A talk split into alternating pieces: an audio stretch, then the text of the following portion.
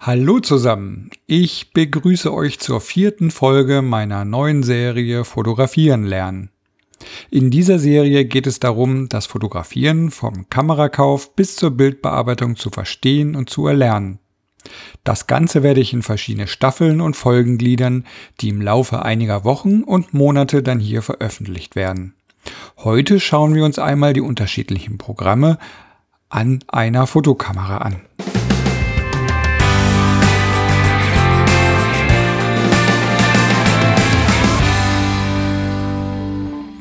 Ja, wozu gibt es überhaupt Kameraprogramme? Eine Kamera braucht ein Programm, um zu wissen, welche Einstellungen sie selber übernehmen muss und welche Dinge der Fotograf von sich aus einstellt. Ein Programm ist nichts anderes als eine Voreinstellung bestimmter Parameter, die entweder von der Kamera komplett, teilweise oder vom Fotografen übernommen werden. So kann sie die zum Beispiel richtige Belichtung einstellen. Das entsprechende Kameraprogramm wird meistens an einem Drehrad an der Kamera eingestellt. Ja, was gibt es denn für Kameraprogramme? Ja, an einer Kamera gibt es äh, verschiedene Programme, wie gerade gesagt. Die Auswahl an Kameraprogrammen kann sich nach Hersteller und Modell unterscheiden. In der Regel sind die Programme aber an jeder Kamera mit den entsprechenden manuellen Einstellmöglichkeiten vorhanden. Lediglich eine Bezeichnung kann hier variieren. Wir fangen mal mit vier Hauptprogrammen an oder die vier Hauptprogramme, die eigentlich an jeder Kamera vorhanden sein sollten. Das ist zuerst die Programmautomatik, die oft mit P gekennzeichnet wird. Dann gibt es die Blendenautomatik, die zum Beispiel an Nikon mit S oder an Canon mit TV gekennzeichnet wird. Dann gibt es die Zeitautomatik, die hat die Bezeichnung A zum Beispiel bei Nikon und bei Canon AV. Und dann gibt es den manuellen Modus, der oft mit M gekennzeichnet wird. Dann möchte ich jetzt mal auf die Erläuterungen der einzelnen Programme eingehen. Fangen wir an mit der Programmautomatik P. In der Grundeinstellung übernimmt die Programmautomatik P alle Einstellungen zur korrekten Belichtung des Bildes, ähnlich der Vollautomatik. Da komme ich gleich noch drauf zu sprechen, also auf die Vollautomatik. Allerdings lassen sich im P-Modus viele Einstellungen vom Fotografen ändern. So lässt sich zum Beispiel die ISO-Einstellung, also die Lichtempfindlichkeit anpassen oder die Belichtungskorrektur nutzen. Auch können die Messmethoden für Belichtung und Autofokus geändert bzw. der Fokuspunkt verschoben werden. Die Programmautomatik P wählt zu allen Einstellungen immer die rechnerische optimale Blenden-Belichtungszeit-Kombination. In bestimmten schwierigen Situationen kann es aber selten vorkommen, dass eine Automatik versagt bzw. kein optimales Ergebnis geliefert wird. Weiter geht's mit der Blendenautomatik S oder TV. Die Bezeichnung der Blendenautomatik am Wahldrehrad kann, je nach Hersteller, unterschiedliche Buchstaben haben. Wie ich gerade schon gesagt habe, bei Nikon ist die Bezeichnung S oder bei Sony ist sie auch S, bei Canon ist sie TV. Im Gegensatz zur Programmautomatik P gibt in der Blendenautomatik der Fotograf die Belichtungszeit vor. Die Kamera wird dann zur gewählten Zeit die richtige Blende einstellen. Die Blendenautomatik kann man nutzen, wenn man auf eine schnelle oder lange Belichtung angewiesen ist und die Blende zu vernachlässigen ist.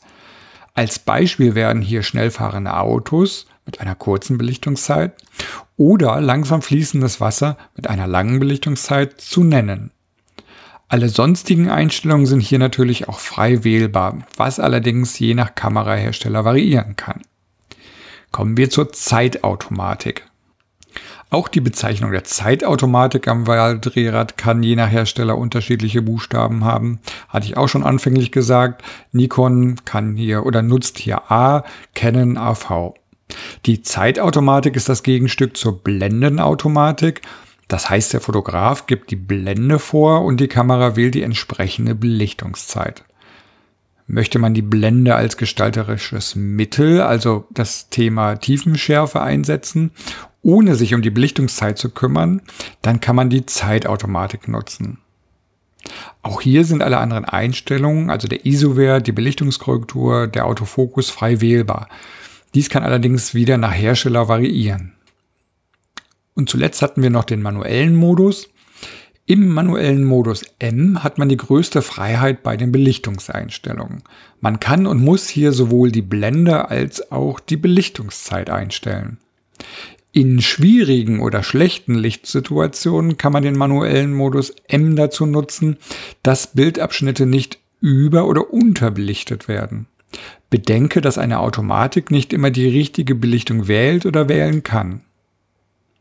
Oft ist die Hemmung, diese Einstellung zu nutzen, groß, da man nicht weiß, welche Werte man für eine richtige Belichtung nutzen soll.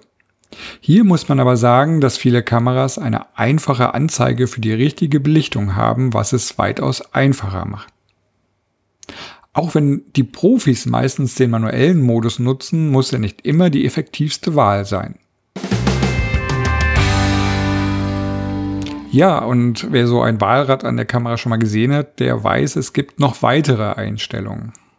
Zu nennen ist hier die Vollautomatik und der Szenenmodus.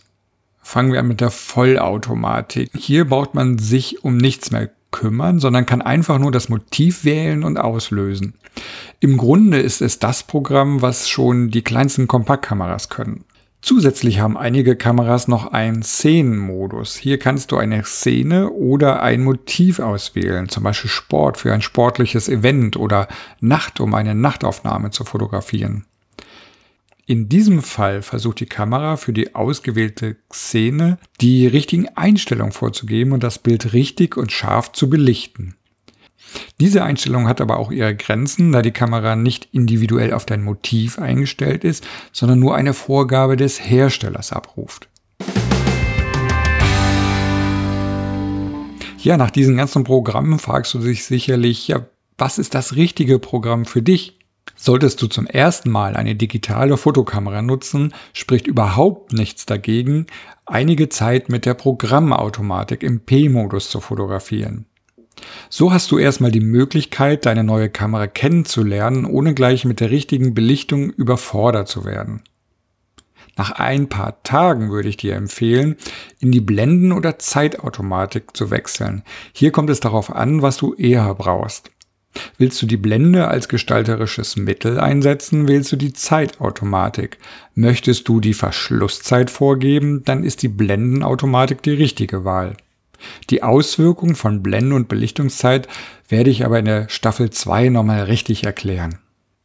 Wenn du dich sicher genug fühlst, versuche doch einfach mal im manuellen Modus zu fotografieren. Es ist wirklich nicht schwer. Ich habe vorhin gesagt, es gibt eine einfache Anzeige mittlerweile an vielen Kameras, die es einem erleichtern. Mit der Vollautomatik oder den Xenenprogrammen würde ich mich allerdings nicht beschäftigen. Ja, damit sind wir am Ende der Folge mit dem Thema Kameraprogramme. Ich hoffe, ich konnte dir ein paar Einblicke geben und dir zeigen, welche Programmarten es gibt und welche du nutzen kannst. Wenn es dir gefallen hat, hinterlasse doch ein Like, eine Bewertung und teile den Podcast mit Familie oder Freunden, die auch das Fotografieren erlernen möchten. Nächste Woche geht es mit dem Thema Fotografiearten weiter. Ich gebe dir einen Überblick, welche Formen von Fotografie es gibt. Diese Folge wird wie alle zukünftigen auch nächsten Freitag um 12 Uhr erscheinen. Wenn du keine Folge aus der Serie Fotografieren lernen verpassen möchtest, dann abonniere meinen Podcast. Nun bleibt mir nur noch mich zu verabschieden. Ich wünsche dir ein schönes Wochenende und hoffe dich am nächsten Freitag hier wiederzusehen. Tschüss, dein Heiko.